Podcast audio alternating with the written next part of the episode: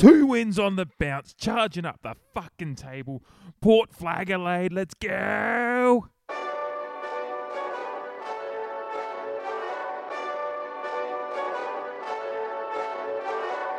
Hey, this that Eastside Johnny Big Redemption like. Know what I'm talking about? Hold up. Whoa, whoa, whoa, whoa, whoa, whoa, whoa.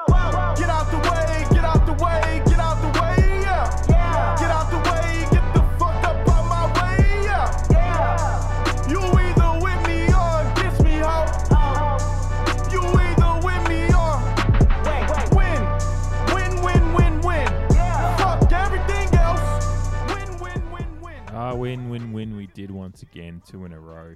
Uh, the lid, lids off and all that stuff. No, it's not off. It's um, I was being a little um over dramatic at the start, but you know, got to enjoy the wins. You got to take the wins when they come. You got to as as equally as you have to have to uh, cop the losses when they do come, which we have done plenty already this year. But um, yeah, a win, um, a real tough one, ugly to watch. Um, really, really quite funny. I was on, so I um, being um, slightly mentally insane as I am, was going to throw the uh, just the Kayo mini, um, like the um, the broadcaster over here, the mini match on just before, just to have a quick squiz at just you know it's about a twenty minute highlights reel kind of thing. Um, have a look. They they don't have one up for our game. They have the full match on replay, which is just standard, but they don't have a Kayo mini up. But they, uh, I then I discovered there's this new thing called the Kayo Byte, which is a five minute highlights reel. And my theory is that because they don't have a Kayo mini, as they usually do, like every fucking match has a Kayo mini. It's just normal. So to not find one today on this Monday, um, the 2nd of May, a couple of days after, it's not like they haven't had the time. There's matches since that have got Kayo minis up. I can only assume that they couldn't find enough highlights to make a Kayo mini, so they just did the bite and said, fuck it, that'll do. um, which, fair enough, Kayo, fair enough. Uh, so yeah, it was, um, yeah, uh, clearly it was an ugly match, uh, marred by uh, well, the conditions were a major part of it. It's hot, it's humid, it's slippery. Um, there was a bit of rain around, but it was mostly just the conditions of being in the in the tropics.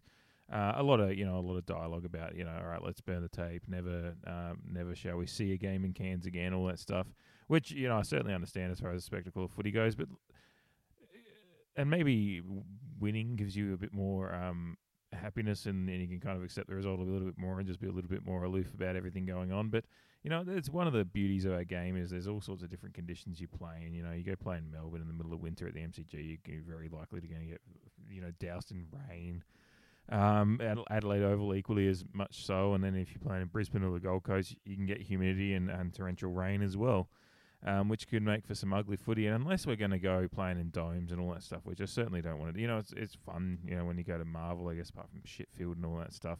Um, you know, it's it's fun to play and know that you're not going to have to worry too much about conditions. But it's also one of the one of the fun parts of our game, um, and and one of the beauties of our game, and many other sports around the world as well. Um, playing outdoors is the conditions are part of it. It's part of the the uh, the beauty and the chaos of of our of our wonderful game that you can that the, the conditions can be and you know sometimes the con- conditions can be du- conducive to you know a nice day um, can be conducive to a wonderful spectacle of the sport. And sometimes what we saw in Cairns um, this weekend on Saturday nights uh, can be um, a true grind and one for the purists as they say. Um, it well, yeah, but it wasn't enjoyable. Look, it's it's something the AFL probably wants to look. You know, we saw an um, an opposite effect last week uh, when the Crows went over and not to talk about them too much in this podcast, but when they went over to Ballarat and played, and they they moved the Ballarat game instead of being in August, when we've experienced a few times when it's blistering cold in Ballarat and, and horrible windy conditions. Um, they moved that game to a, a, earlier in the year and got a got a great crowd and a, and a pretty good um, game of footy. I haven't watched the game of footy. I assume it was a decent game of footy. Um, just a lot more aesthetically pleasing, as well as probably just pleasing for the punter on the sidelines. Uh, so whether that's something the AFL looks at if they're going to continue this um, Cairns, which you know it's it's cool that we have a game in Cairns. You know, Cairns, the far north Queensland um, is you know it's a part of our country, obviously, and it's just it's wonderful to play games at different air in different places. So whether there's a way around um, the conditions or if it's just um, something that's going to be a part of it, you know, some people are going to not want to go up there ever again, and I can certainly understand that. I didn't hear too many great reports out of the stadium or anything like that from the people I saw chatting about it on Twitter, but um, it is also wonderful that we do get to see different parts of the country um, in the sport and all that stuff. So uh, I'm not gonna I'm not gonna spend too much time shitting on it as much as some people might expect. Um, but it certainly wasn't didn't make for a great spectacle of footy as we saw. Um, low scoring. Uh, well, plenty of scoring shots, just low scoring. Um, and uh, yeah, it's just it wasn't great for the the footy, but um, we got the win, so that's the ultimate thing. And I think it was a great, um, a wonderful testament to kind of the slow kind of rebuild into the season that Port Adelaide we are having at the moment. Um, players are, are clearly a lot more. Well, it's not that they weren't invested. I think there's two games that I look at and just go, that was um, horrific, um, and that is the the Hawthorn game and the and the Melbourne game. Both were like the Melbourne game. If you go back and listen to my review of that, I was I was quite damning on the just the c- complete abandonment of our principles as a club and as a footy club that has been competing at a pretty high level the past couple of years. And then the Hawthorn game was just insipid and and quite embarrassing and um, not something I don't want to really go back to again. Um, but you know we've seen. And look, there's there, and there's been different issues at different times. You know, the, the first half of the Carlton game was hor- horrifically embarrassing as well, um, and not being able to close out the Crows in that showdown was. Um, there's different issues at different times that are, that are plaguing our club at the moment. But what we've seen over the last few weeks is, um, from halftime of that Carlton game, is is a little bit more investment. Um, and it's not to say that I don't think players are invested. It's just whether there's a little bit more cohesiveness starting to build. Um, the coaching is getting through uh, and whatever else. So still, obviously, um, two losses in doesn't change the fact that I've, I've got like my questions about the overall uh, product as far as uh, from coaching down. But um, you, you, know, the results on the board um, do help um, assuage those kind of uh, those demons that linger at the back, and you start. And you know, while they're there, you're still going to support and have hope, um, and just keep going forward and hope that everything um, gets better. So this result kind of was. Um, you know, we had a great game last week in good conditions um, against the West Coast at home. Um, good conditions to kick, kick a high, a good scoreline, and uh, and and get away with a nice percentage boosting win, um, which has helped um, bump our ladder position up. Our percentage uh, for a team in our position is actually not too bad. Um, so, but then this week against the Saints really was a it was a battle for uh, in a completely different way. It was a grinded out, gutsy gutsy gutsy win um, that um, kind of saw some of the the things that we've been asking for out of our out of our boys um, come to the come to the fore. Uh, and I'm going to look at a few, just the amount of um, different ball winners we had. Um, so looking at the players that uh, uh, posted 20 possessions or more for Port. Uh, Sam Powell-Pepper, Trent Dumont, Riley Bonner, Travis Boak, Connor Rozee, Dan Houston, Zach Butters, Karl Amon, uh, Ryan Burton, Ollie Wines. Did I say Powell-Pepper? I did, yes. Yeah, Powell-Pepper was the first one. Yeah, so what's that? That's three, uh, seven, uh, nine, nine of our players went 20 disposals or more.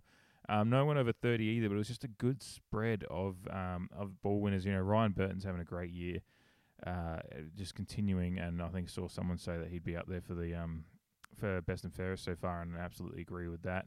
I also think Sam Powell-Pepper's having an incredible year, and I said I said to someone on Twitter in this same, same conversation about best and fairest front runners at this point. I think what um, Powell-Pepper has done, and he continues to do, and we saw it in this game, just both his his um his tenacity. Well, his tenacity has never really been in question. It's been his use of the ball, or maybe overzealous tendencies. Uh, you know, a little bit too rough, or just trying to bust through, you know, bust through tackles or or, or a contact that is just he's not going to and getting caught holding the ball, that kind of stuff. Seems to refine some of that. He certainly does. He's he's gotten better at breaking tackles or you know stiff arming and all that kind of stuff. But he just seems to have a little bit more um, maturity and, and found some extra time, which is just his better ball use and better handling. Found some extra time to make the decisions in those split second in those you know in the contest that he does. And I found that a really refreshing part of his game this year. You know, we all put it, he was on notice going into this year about you know really having to um, take the step up, and I think he's going into his hundredth game this weekend against the Doggies, which is and and you know it's been a, a wild ride of a career so far, but one where I think we, we all love him and the team loves him. He's one of those players that really is uh, quintessentially Port Adelaide, and um, just his just his effort. And I, I'm really really proud as a fan to see what he's doing this year. And again, this game was this game was probably the one of the ones where you you appreciate the Sam Powell-Pepper kind of um, impact the most. There's a lot of the dirty work and all that kind of stuff, and, and he and he did it quite well. And I was really, um, you know, really one of those games you you you um, you want Sam Powell Pepper in because um, it's not going to be pretty. It's not going to be, you know, it's, uh, his kicking might be one of the things that lets him down at times, kicking efficiency and all that stuff. But in this kind of game, you're just trying to get the propel the ball forward and try to find a way to scrap a goal out of stuff, it's just it's kind of the kind of game that his his talents really come to the fore. And um and yeah, it was another good game for him. And going to game 100, and he's he's he's on his best run of games I think he's had since maybe his rookie year. And um, when you take into account, he's he's so much more impactful as far as um, how he drives out uh, the team forward. It's actually probably his best run of games ever when you can count into that. He was certainly yeah certainly had a great rookie year and um, it's probably like house on fire, but just with what he's actually he's he's learnt in his footy over the past five years. Uh, he's just in, in in really really good touch and really proud of what he's doing. Um, and yeah, like the likes of uh, really actually Trent Dumont probably the his best game I think. Um, just I noticed him more, and I guess maybe it was because I was you know you camera angles in this game are fucking weird too. Don't like that. Um, don't like we, the camera. I mean, I know it's forced upon them based on the the ground and all that stuff. Um, with what where they're playing um, and you know the limitations of what the broadcast crew can do, but geez, it didn't it didn't it wasn't a great viewing experience on TV. They're constantly like you know flat camera wobbles when they're trying to catch something and just completely missing plays. Or the commentators are on something and you know you're just missing something and yeah, not good. And uh, it certainly came up today. We are talking about why nothing's come out of what happened to Finlayson, and I just I just said to someone, I, was like, I don't think they. I genuinely don't think they have the camera to have been able to see what happened to Finlayson. So there's no footage of it. No one saw it. No one caught it. So um, unfortunately, Finlayson's just been sniped um, by the um, you know from the grassy knoll or whatever. Um, but you know he's uh, it was I just noticed him on a lot in this game. Um, he's a classy operator without being like he's not a massive, massive accumulator or anything like that. Just a good classy operator. He was getting in dirty, and it's kind of one of those games that seemed to uh, not that I've I don't haven't watched him a shitload at the Kangaroos or anything. Just one of those players I've noticed across the years. Um, and he just again, it was one of those games that seemed to kind of he he was able to bring himself into the game or what it required. And maybe that's going to help build his confidence as we go forward as well. And uh, yeah, it was just one of those games for the unsung kind of heroes. Um, even Bonner getting 22 touches, and um, really think Bonner. And this is a, just a segueing um, without notice into another thing about how the, umpiring just fucking shitted me. There's some like even when Robbie got that 50, I don't, I actually don't know what that one was for still. Um, but then there was the 50s against us for blocks and, and, and some weird, weird calls. I think one of the accounts on Twitter that like monitors umpiring said it was umpired poorly, which makes sense.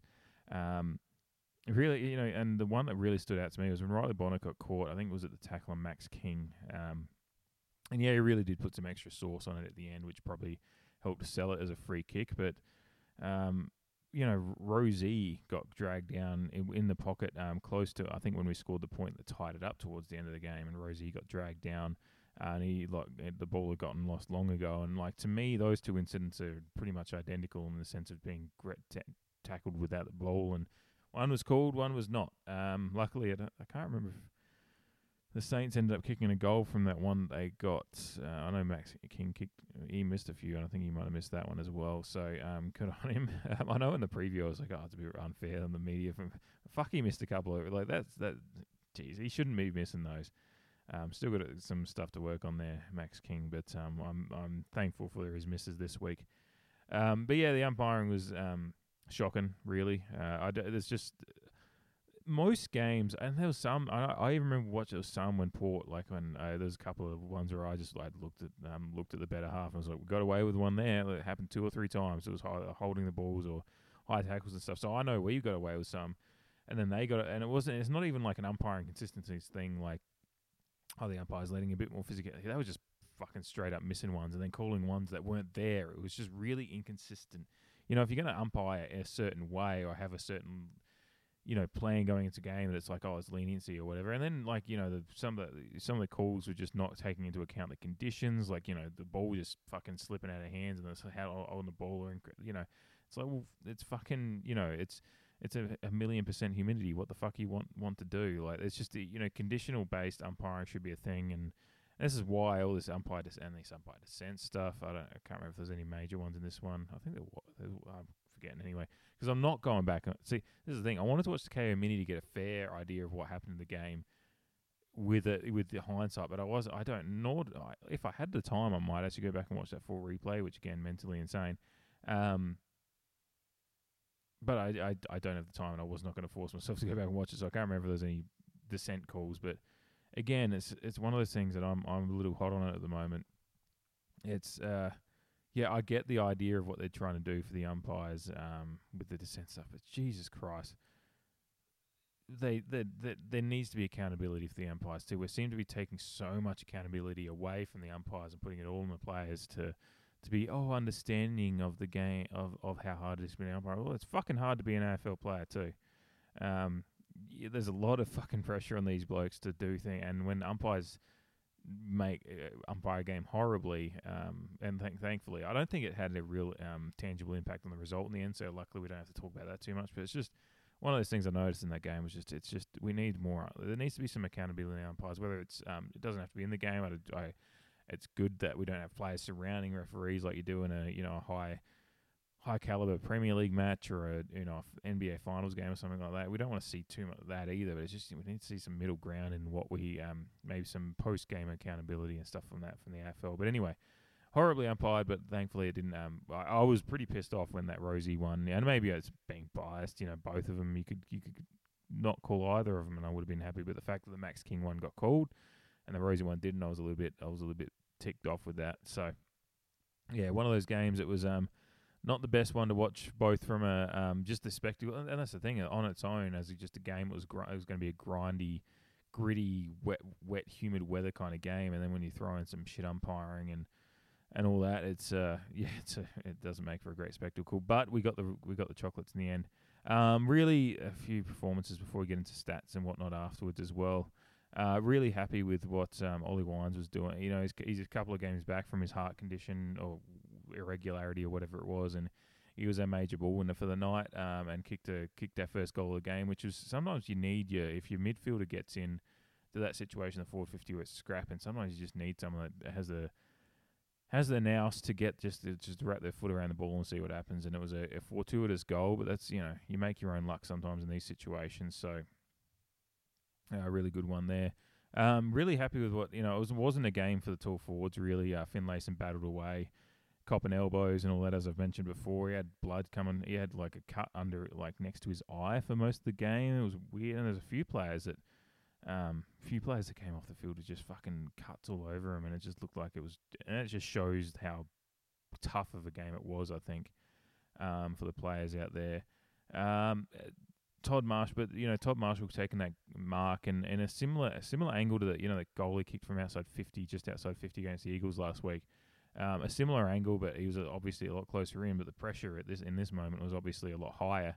Um, and Todd Marshall really just he's set shot kicking this year. I think I think they mentioned I mentioned it on last week's pod. Uh, I think I probably had it wrong. Uh, he set shot kicking. I think that when he took that kick, they said he's nine goals won from set shots. So he, with that shot, he's ten goals won this year so far from set shots. Incredible. Um, unfortunately, it's. I I was on Mitch Georgiades hot last year about how good his technique was, and he seems to have. He's just uh, Georgiades. Just his technique seems to have. Well, his technique seems that his his fundamentals in what he's doing when he's running up seem the same. But he's just I don't know if it's ball drop or what it is, but Mitch Georgiades' set shot kicking has been has gotten a lot worse at the same time as Marshall's has gotten a lot better. So great for Marshall, but um, yeah, Mitch Georgiades uh, unfortunately, probably um, well, he's. I think he. It looks like he could have a calf issue, unfortunately, which uh, we will see what happens there um, with with that with Georgiades. I haven't seen too much come out of that since. There's just a few things about um, what they're possi- what's possibly going on. Um, that he may be out for a few weeks, so that might um, force a little bit of a break on Georgiades. Though we don't want him, to, we don't want him forced out with injury, or just maybe maybe he was the one that needs to go down to the SANFL and just regain a little bit of form again. Um, I probably that probably would have been my takeaway if he wasn't injured, but now he's injured. Um, he he possibly might be out for a couple of weeks and then maybe has a game in the SANFL and get something back. And yeah, it's not that Finlayson has lit it up beyond last week either, but um, it's just Georgiades being, you know, what he brings is the excitement, the marking, and all that stuff. And I think uh, it's hard to talk about dropping him because I don't think he I think he can play himself back into form, and it's like how much time do you give him? And and um and you know he's he's still presenting. He's just dropping and dropping some easy ch- and the chest. I guess an easy chest mark on a slippery day like. But it's just all these things that are happening, the, the set shot kicking being um, a little bit more suspect than it was last year, dropping a few marks, um, just all to me speaks to a player that's just for some reason lacking a touch of confidence at the moment. So, um, unfortunately, injury seems to have precipitated um, a, a, spell on the sidelines anyway. But um, yeah, maybe just a week or two in the SANFL would have been coming anyway if he if he couldn't if if these issues continued, um, and especially when you got a big game against the Doggies coming up this week. Uh, Marshall's absolutely solidified his spot at the moment. His um his attack on the ball, even in some situations, he again he, he keeps the ball moving. If it comes to his feet, he's got a really great. He did it again this week, I think. Or he just he's he's seems to have his confidence seems to have grown, and he seems to just know his role in that forward line a little bit more. Which um, again, I have a lot of things questions about a forward line structure, but um, Todd Marshall certainly seems to have found it. Um, Finlayson again, he had a five goal haul last week. Um, he's he just needs to be he just needs to get the ball, I guess, and find his way into getting the ball. But um, Marshall being the focal point at the moment is great. And um, so, you know, some great performances there from the forwards. Um, the other one, obviously, obviously, I'm just going to just cradle the balls and really take it down to the shaft right now um, on Robbie Gray, the GOAT. It's the fucking GOAT. It's Robbie Gray. What more, jeez, oh, what more can you say about a bloke that um, – you know, earlier this year we're talking, you know, he gets injured at the start of the year and he's just saying, oh, it's his last year. And then I, I watch a game like that and I'm like, Robbie Gray had his fit, like he's 34. Um, I was saying to the wife on the weekend, I was just like, oh man, he's he's he's older than me. He's still playing. And I was like, well, wait, he's the same age as me, which maybe I'm old. I'm just officially old now, middle aged. Um, but uh, he's um he's incredible. You you watch a game like that and you go, fucking sign him up for another year his his body is the only thing stop. It, it really is he, the way he takes care. He, I don't know. You know, Boak has famously taken care of himself really well, but all the st- stories about when Robbie came back from his um, that ACL or whatever it was back in fuck was that 2011 2012 without looking at it in front of me. You know what I mean. Back that earlier in his career um, that knee injury he was out for a year and ever you know he, it's been talked about that you know that year really kind of woke him up to the taking care of your body and everything as you as a player to you know get the most out of your career, and it was like a real reset for him as far as his attitude and me- mental attitude towards the game, and all the things that he could, the level he could take him to if he did the right things, and and you see it now. It's just I don't know if he does. You know, Boak is the famous one, but you know, Gray clearly is taking care of himself so well. Injuries, the injuries are unf- just unfortunate. He's just got that body that seems to be. He's in his knees are a little bit. You know, he's had some major knee injuries anyway, um, and he's got a few niggles, but you can see clearly in that game just how, just one of the most footy smart players that exist in this league. He just he, the way he works his opponents, reads the reads the flight of the ball, reads the reads the play, and gets and gets leading out into space. Just amazing, and you see in that game, it's such a crucial, like a, a tight game, ugly game, crucial game. How he was just sticking chest marks, laying that like just beautiful touch on his kicks he was playing uh, dry weather footy in fucking ninety percent humidity up in Cairns. It was unbelievable to watch.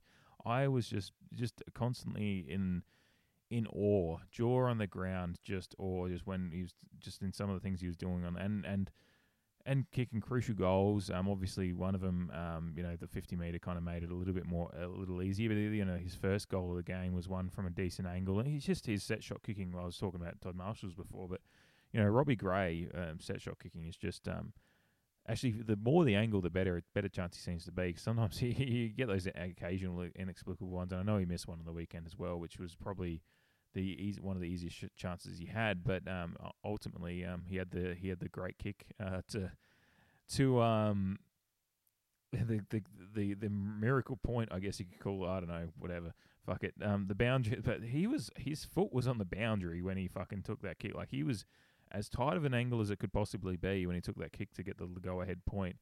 And I was just, and I tweeted this after the game. I was just standing. I just stood up, going, eh, literally anything, Robbie. Just just yelling at the TV, and then I saw it, and you kind of like because of the flight of the ball and the angle of the telecast, you kind of watching, and you're like you're watching the, and your eyes are less on the ball and more on the goal line because you kind of watch the goal line, but where he's going. He runs halfway through the halfway to the side of the points and then stops and you're like, all right, he's about to do the arm. He's about to the it's a behind. Fuck yes in 30 seconds. And then And then he gets the ball again, you know, 20 seconds to go. Line like just outside 50 takes a mark. And I'm like, take the full 30, Robbie. And he's smart straight away, points at the goals like I'm having a shot. And I'm like, that's game over. Fuck yes. Robbie Gray, the, the veteran, the veteran nous, 15 years of AFL experience, just an un like a, a wizard level of knowledge of how to how the game is played, uh, how it is officiated, how it is played, how to read the ball. All these things came into the fore in just crucial moments. Not like he was a massive ball winner or anything. He got some nice clearances out of the mid middle as well.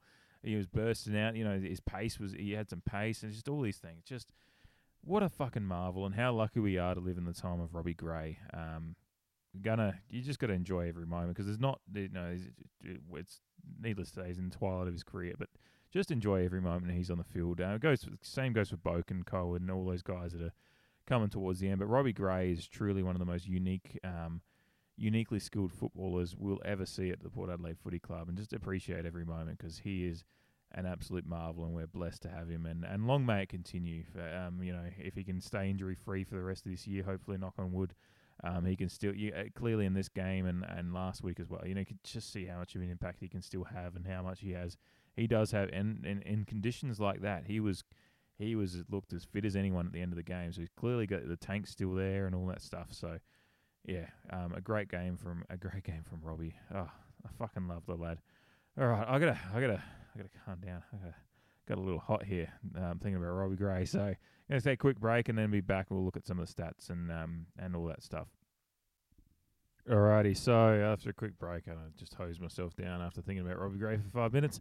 Um, one thing before I get into stats, I, I forgot to mention, um, great, uh, great defensive performance as well. Um, we we were under siege early in that game uh, with the you know Saints kicking the th- first three goals of the game, one goal fifteen after that or whatever the fuck it was, unbelievable really. Um, but uh, really great defensive performance. Obviously, the under siege aspect comes from you know not the ball in the middle and everything is going to create some siege moments for for the defense, and they held up tall for most for the most part. Uh, you know, Saints got three goals, three I think, um, to the to the mid at some point in the second quarter.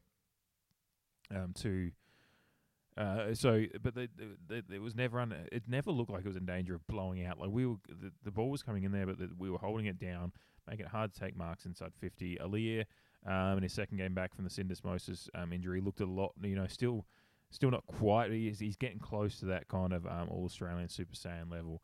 Um, Aliir, and he's just he looked he looked um, you know really starting to find his you know out a bit out mark again. Um, just cutting off line, cutting off kicks into the fifth, like you know, cutting off the lines of supply and all that kind of stuff. Um, Tom Jonas had a really, um, I was really proud of his effort as well, and just and, and then around that, Cleary, um, I think his efficiency rating in through four games is like 100 percent um, since he's come back. So he's, you know, it's starting to just look a little bit more like that defense we had, um, you know, last year. That you know, there's a really strong, solid, um, almost league leading kind of defensive um, stats. And then, you know, when you've got the likes of Burton and and Houston and Co. and um, and even Du- I know Darcy Byrne-Jones is a bit of a hot, you know, one that gets a lot of scapegoating since his best and fairest win.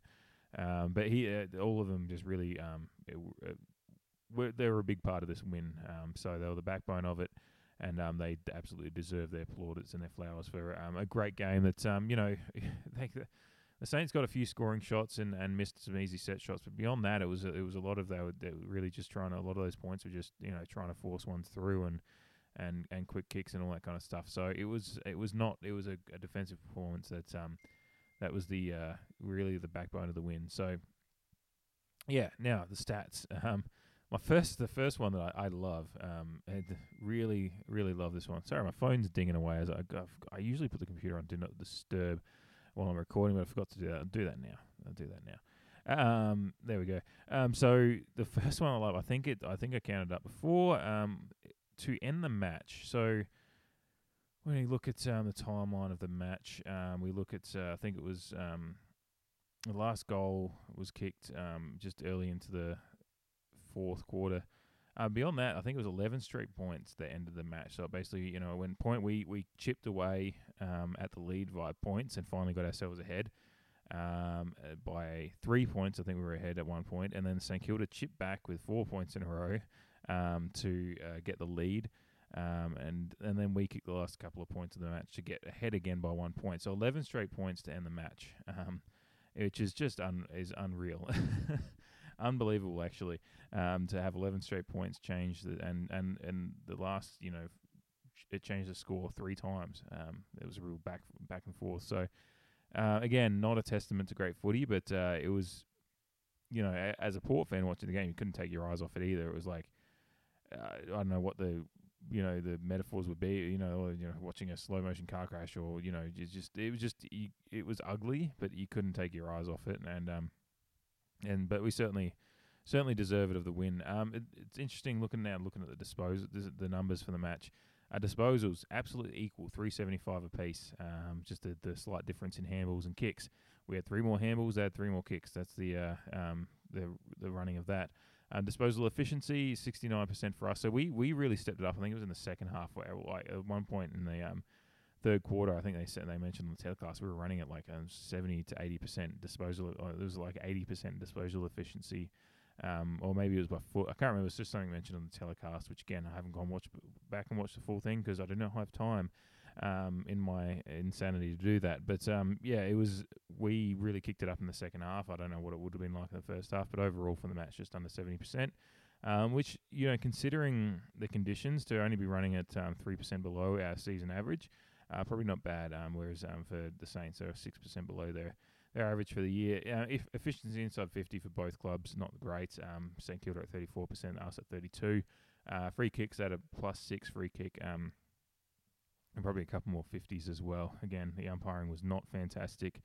Um, hitouts clearly dominated by St Kilda. Um, Sam Hayes had a tough night, um, which we all really expected. You know, Paddy Ryder was going to dominate, and I think Campbell played okay as well. But Paddy Ryder's just experienced, um, and he and he took the load on pretty well, and um, and just had that. But we still managed to. Um, I think whether it's our boys um, being pretty experienced with Paddy Ryder as well, we we kind of uh, went in with game plan that we we made up for that a bit too because when you look at the hitouts and see 37 to 12, but clearances overall was only plus four for St Kilda. So we even it up in the clearances, and then in centre clearances was eight to five. So we we managed to get our hands on the ball.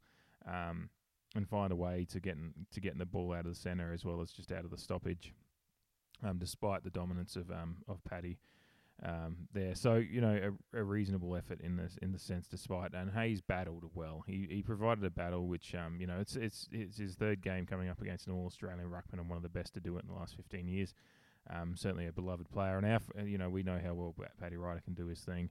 Um, some ir- irony in that, in the fact that you know it was that famous Paddy to Robbie tap in uh, uh, I was going to say 97, t- 2017 um, to get that win against against St Kilda at Adelaide Oval. So um, contested possessions were down a bit. Um, I think a lot of that came from the first half, but then yeah, we, we really stepped it up and getting um, the uncontested ball in the second half was really where we won the game quite handily. Um, just being able to move the ball around and, and get um, you know a lot of touch and move the ball around with a lot more ease in the second half. I don't know, you know, just that was what, what helped get turn the game a little bit and start chipping back at that score line. Still want to get get a bit more of the contested ball. Um, we still need to find a way to you know, especially in those first and it, it really is those starts to the game where we just seem off the boil. Uh, we need to find a way and to to kind of um, match that intensity at the start of the game. And I guess the slow starts thing is just going to be a thing for a while. I don't know why. Again, there's no answers from me about that, but uh, I do hope that we start seeing a bit more consistency from the off. But um, you know, winning the uncontested by and just getting a lot like a lot of the ball um, still helped turn the match. So you know, the uncontested possessions, we uh, sorry, contested possessions, we were on right on our season average of 136. Um, St Kilda had 160 for the game, so they were you know winning it around the contest, but we, you know, we were able to get the ball moving and, and find find a free free, you know, kind of get a bit more structure through the middle and, and find the free free man and get the ball forward um, in that second half. So.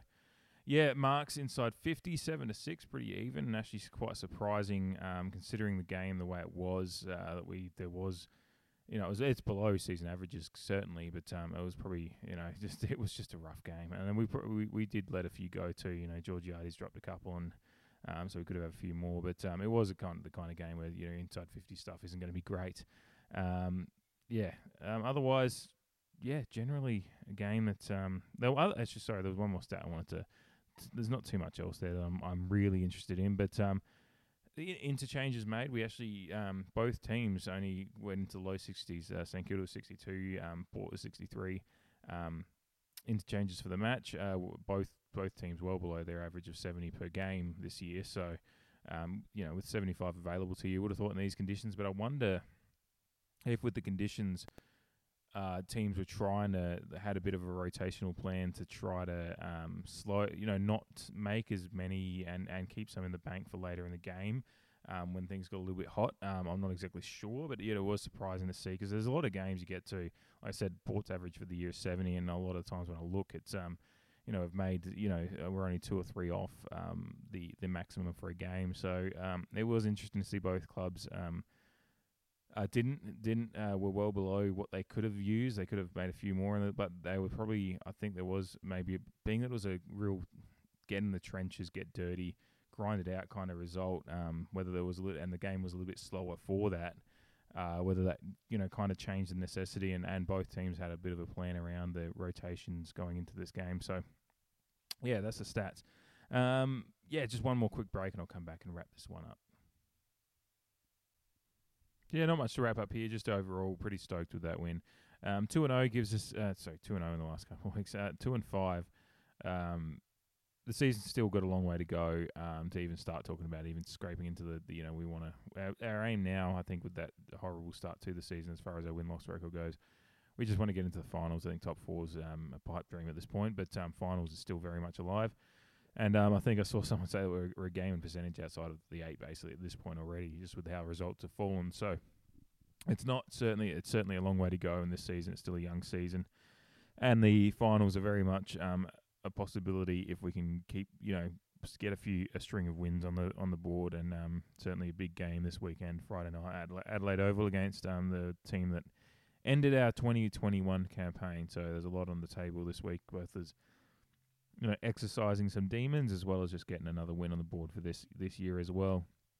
Um, but overall, there's um, reasons to be you know, hopeful in this port side that, you know, win, wins like that, and it's very similar to actually the St Kilda win last year. You know, we went into the St Kilda game at Marvel last year in um, some pretty dire straits as far as injuries going. I think that was the game where we didn't have a small forward to choose from, and then Kane Farrell, I think, got injured. I think was it that game last year he got injured as well. Um, so it's it's um, you know, sign you got to win the tough ones, and we we missed a couple this year. You know, both the Crows game was a bit of a, a collapse at the end to let them steal that one, and then certainly we got back into the game and almost completed an incredible comeback against, against Carlton, but it still lost. And then even this game late on, when St Kilda were piling the pressure on, I thought I I was genuinely starting to think about my, you know, the tale for this game was going to be just another another collapse at the end, and I was and I still have questions about how we manage manage um, a lead late. But then you know, you if you actually you know take off your take off your rose tinted glasses and watch watch the AFL as a whole. You know, a lot of the time it's just how AFL games go. A team has a close lead at the end, and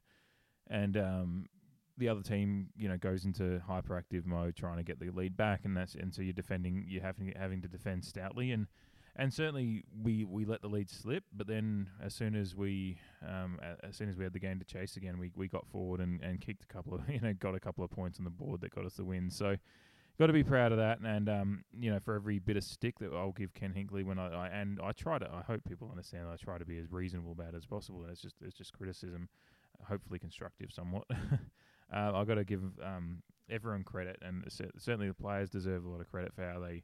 They gutted out a game in some of the most trying conditions that they will experience all in any of the season, as well as the coaching staff for preparing um, a game and, and going up there and beating a pretty quality opponent, opponent um, so far this year in St Kilda. Um, you know, they've they've had a, they were going for six wins on the bounce, um, and and really, and they're in the top four now. I think they actually went up a spot into, on the on the ladder despite losing. Um, because of the uh, percentage and Sydney losing a, a little bit bigger to Brisbane, so um, yeah, a really, really an effort to be proud of. Um, certainly not a game to to go back and watch over and over again or anything like that. It's not it's not the St Kilda prelim in 2004. Certainly no, um, but it's a game to be um, to look back on fondly for certain aspects of it. And certainly, um, my theme for this one is just appreciating the greatness of Robbie Gray, um, and just appreciating a team that's um, that's found a way to battle, found a way to win, and uh, has now got two wins on the bounce, and, and there's some light in the season yet. So, yeah, let's just let's just appreciate Robbie Gray. light a candle for the great man, um, and uh, and and see where, where the season can go. Big game coming up against the doggies this week. I'll I'll preview that one in a couple of days. Look out for that one. But uh, until then, um, I'm gonna enjoy a victory beer here, and um, and yeah, thanks for listening. Creekcast out. Can the pair.